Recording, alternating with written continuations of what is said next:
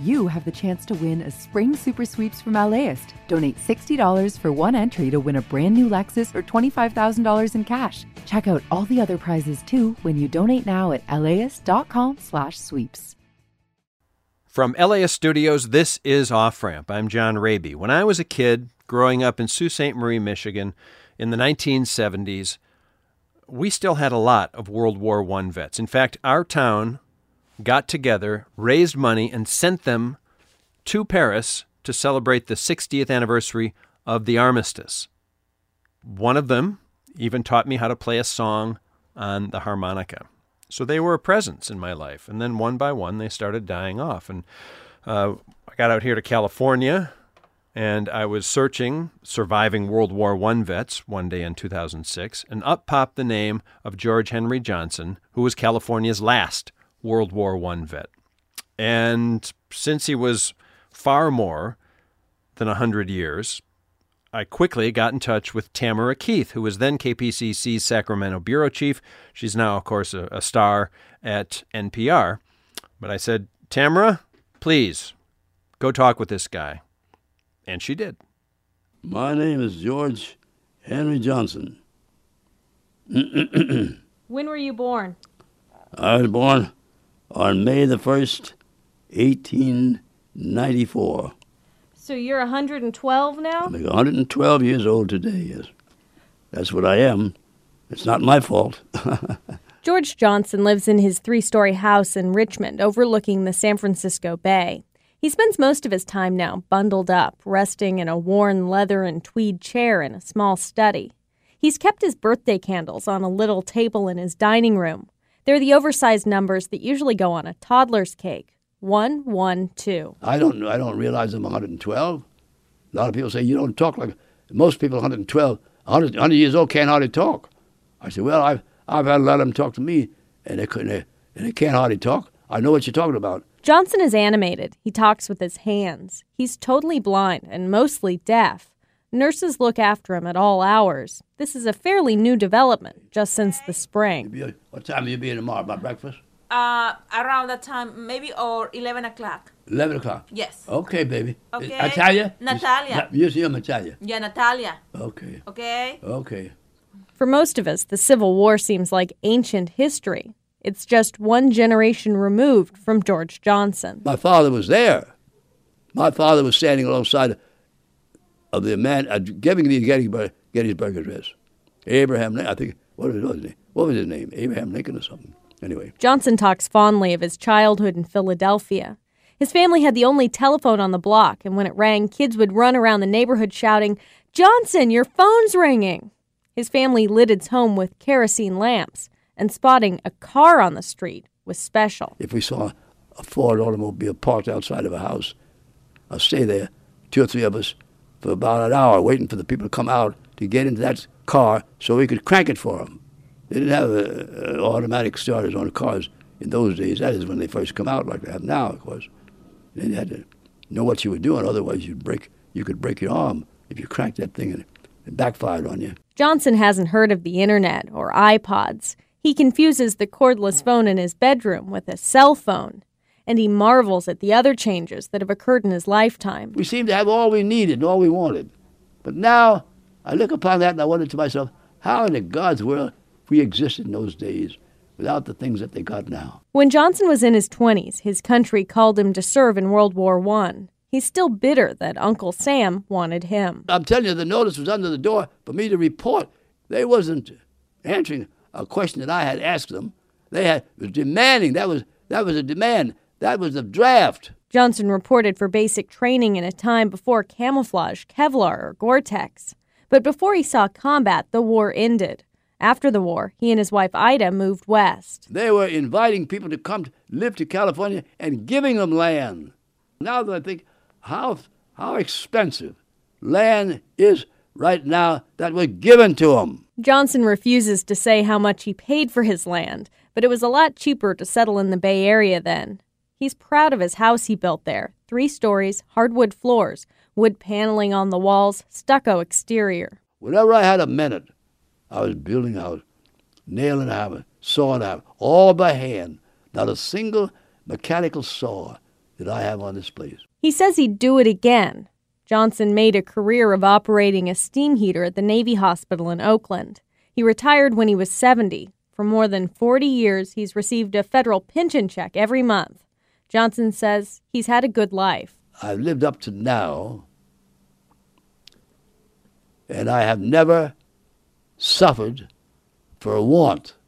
I was always in a position to supply the commodity that I needed. Whatever I had to do, I did it myself. Johnson pins his success and longevity to one more thing he's never been drunk. He swears up and down that the most liquor he's ever swallowed was a mouthful on a full stomach. Tamara Keith, 89.3 KPCC.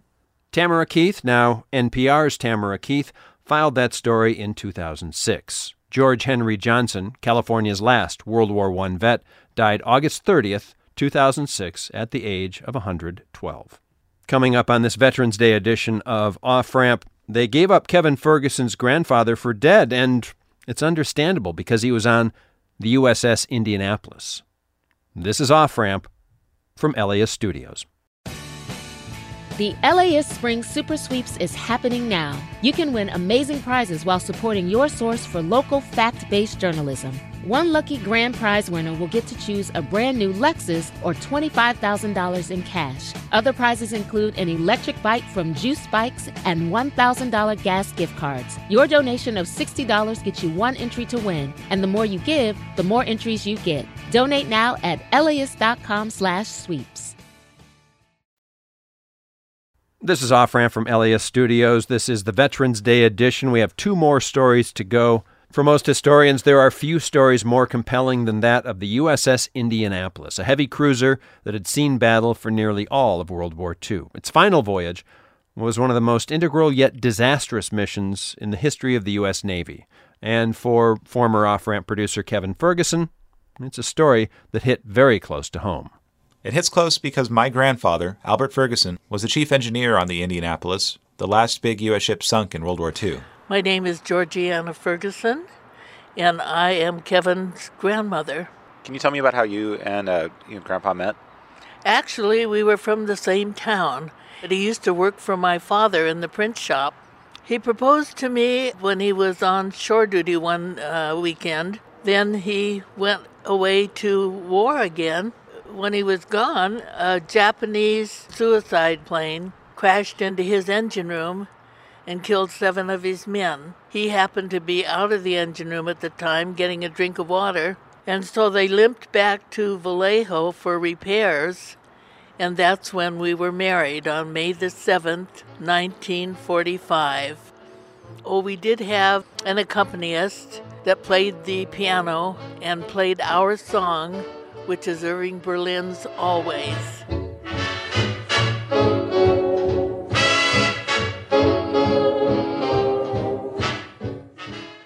Then he had to go to sea again. They were on a super secret mission. The people on the ship had no idea. They were just uh, going to Honolulu and setting a speed record. They did know that there was a heavy guard around one item on the ship, but they had no idea what it was. As it turned out, it was the components for the atom bomb that was dropped on Hiroshima, the first one. After the Indianapolis dropped off the parts, she headed home. But on July 30th, a Japanese submarine fired two torpedoes at the ship, and within 12 minutes it sank. The news didn't reach home until August 14th, the day the Japanese surrendered. This CBS announcer gets the name of the ship wrong, but the bad news still cast a pall on the celebrations back home. The Second World War is over. The Japanese have surrendered unconditionally. Aggressive action by our armed forces has already been ordered stopped, and the same order has been issued to the Japanese. There's a somber note to close this broadcast. The Navy is announcing the loss of the heavy cruiser Annapolis recently in the Philippine Sea from enemy action with 100% casualties to her personnel, totaling 1,196 officers and men. The Navy gave no details of her final action. So I thought I was a widow. Well, of course, I cried because I felt that I had lost my husband.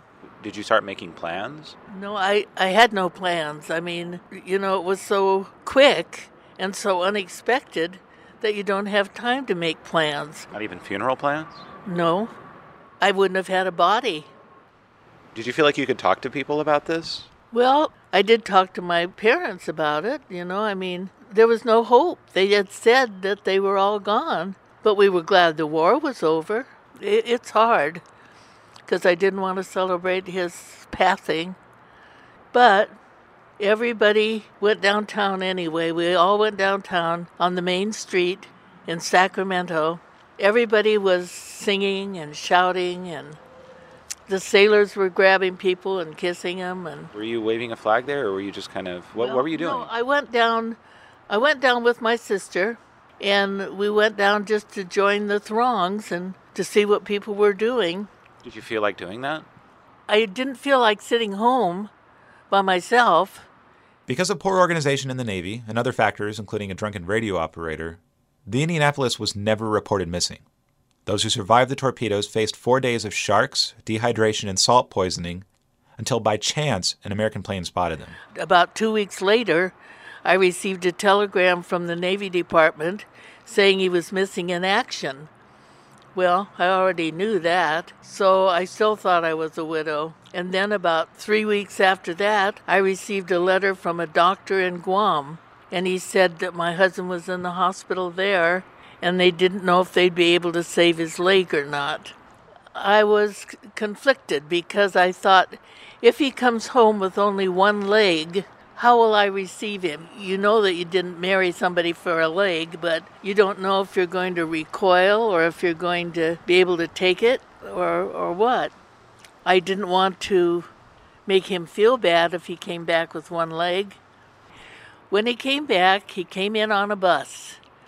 Well, he got off and he was about the third person off the bus. And he walked toward me and he was six foot one and he weighed 97 pounds. He was just skin and bone, but he was walking, and it was just so good to see him walking. He had lost his wedding ring because his hands had shriveled in the water and it had fallen off, but he was home, and we managed to build a life from that time on. I'll be loving you always with a love that's true. But the story of the Indianapolis doesn't end there. Not long after the sinking, Charles McVay, the ship's captain, was court martialed for endangering his crew. The trial caught national attention, especially when the captain of the enemy submarine testified on McVay's behalf. My grandpa, Albert Ferguson, also spoke up for his captain, but the conviction stuck and the Navy demoted McVay. He shot himself several years later. It wasn't until 2001, after years of appeals and the unsealing of new evidence, that the Navy exonerated the captain. He got an official pardon from Congress, and the ship's crew received a memorial in downtown Indianapolis. Of the 1,196 men aboard the USS Indianapolis, 900 or so made it out of the sinking ship, and only 316 survived the ordeal in the water. For Off Ramp, I'm Kevin Ferguson. Not for just an hour, not for just a day, not for just a year, but always. Kevin filed that story back in May of 2011, and in August of that year, his grandma passed away at the age of 87. And by the way, there is now just one living survivor of the USS Indianapolis. His name is Harold Bray, and he just turned 95. Coming up as we continue this Veterans Day edition of Off Ramp, I learn just how insane it was that anybody survived in a B 24. This is Off Ramp from LAist Studios. Hi, I'm Tracy Thomas, host of One for the Books, and we are back for another round. This is clearly an NPR audience. yeah, I think they're so smart. just- what the hell? My guests this time are actor Bella Lavelle and author Amanda Montell, whose new book, The Age of Magical Overthinking, is out now. Join us on May 15th at the Crawford Family Forum for book talk, trivia, and hot takes. Tickets can be found at laist.com slash events. From LAist Studios, this is Off Ramp, continuing the Veterans Day edition of our podcast. I had one of the best days in my life in May of 2015. That is when I got to fly on a B 24 bomber from Santa Barbara down to Los Angeles. This is Off Ramp. I'm John Rabe. On May 27, 1943, Louis Zamperini, the hero of the movie Unbroken, was flying in a B 24 bomber on a mission over the Pacific. The plane had mechanical difficulties and went down about a thousand miles south of Oahu. Zamperini was adrift for almost 50 days before he made it to land, where he was captured by the Japanese and held and tortured until the end of the war. About 19,000 B 24s were built, but there is only one still flying, and that one's owned by the Collings Foundation. And today, we're not only going to fly one from here at Santa Barbara Airport to Torrance, but we're flying with Louis Zamperini's son, Luke. Luke Zamperini, welcome to Off Ramp. Thank you. It's a pleasure to be here. What's it like connecting with this plane that your, your father flew in during the war, that he went down in during the war? Well, it's uh, pretty amazing. I'd only seen one once before, and I took my dad for a, uh, a visit, and he crawled inside the plane and got in the in the net in the uh, the bombardier's seat, and then I followed him through the plane as he started reliving the the battle of uh, over Nauru, which was, a, was, the opening scene of the film. Huh. And so by the time I got to the back of the airplane, he was exhausted just from reliving that battle. Wow. And he said to me, he said, "Well, I, I tell you, in my memory, the plane was larger."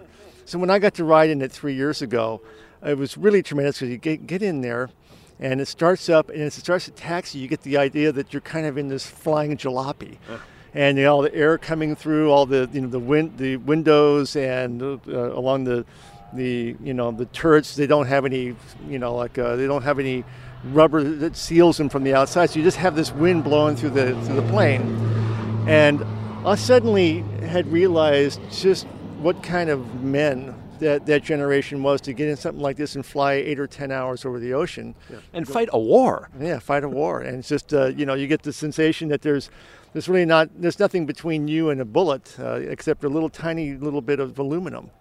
Well, I'm looking forward to flying in it today with you. Thanks for coming on Off Ramp. Oh, it's going to be fun. It's a pleasure to be on Off Ramp.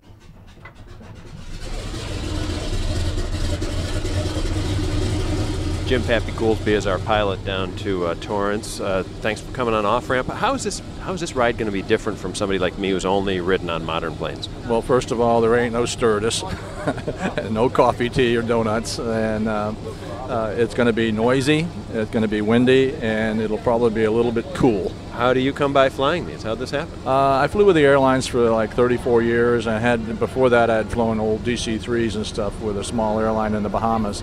So when I retired, I was looking for something to do to keep me busy, and this came along, and I got an offer, and uh, I've been doing it now. This is my 16th year. I assume you've taken guys up in this B 24 who actually flew on B 24s during the war? Oh, yeah. And they have interesting stories. There's not one of them that wouldn't make a movie. How do they react to flying in it again? Uh, some of them get tearful. Some of them are happy that they don't have to do it again. some of them are thankful that they got to fly it once more. Thanks very much, and uh, uh, thank you for flying us today. You're welcome. I enjoy it.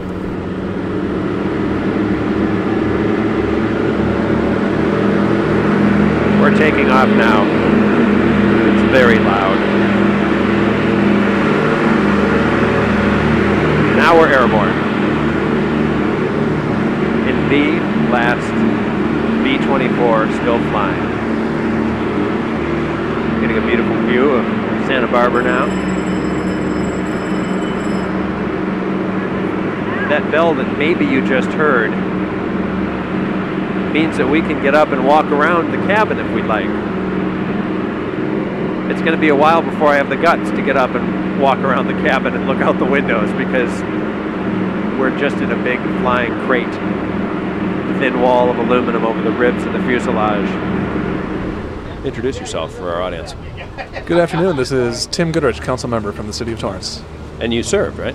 Yes, sir. I was in the Air Force, did four years active duty and a few deployments over to the Middle East. Well, how does it compare, modern military plane versus what they were flying for World War II? It, you know, it gives you a new respect for what our fathers and grandfathers had to do in their military service working on these planes. I, I do have familial ties with this B 24. Not only did I have a great uncle that was an instructor on the Norden bomb sight, which is in this plane, my grandfather was a radio mechanic and I served in the Air Force. Uh, I could have chosen any job I wanted, and I chose the equivalent of radio mechanic, not knowing at the time that my grandfather had also done that job on this aircraft.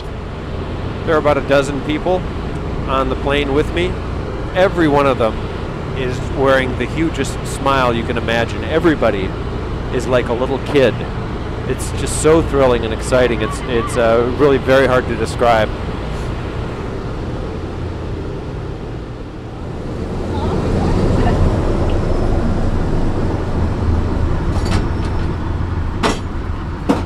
Hi guys, get up, head to the step up front. We've touched down now at Zamperini Field in Torrance.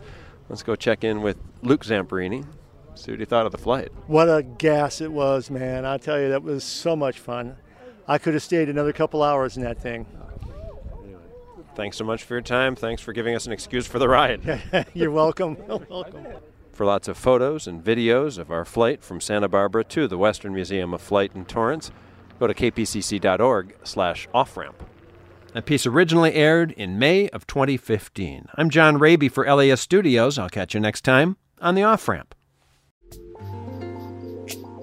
This program is made possible in part by the Corporation for Public Broadcasting, a private corporation funded by the American people.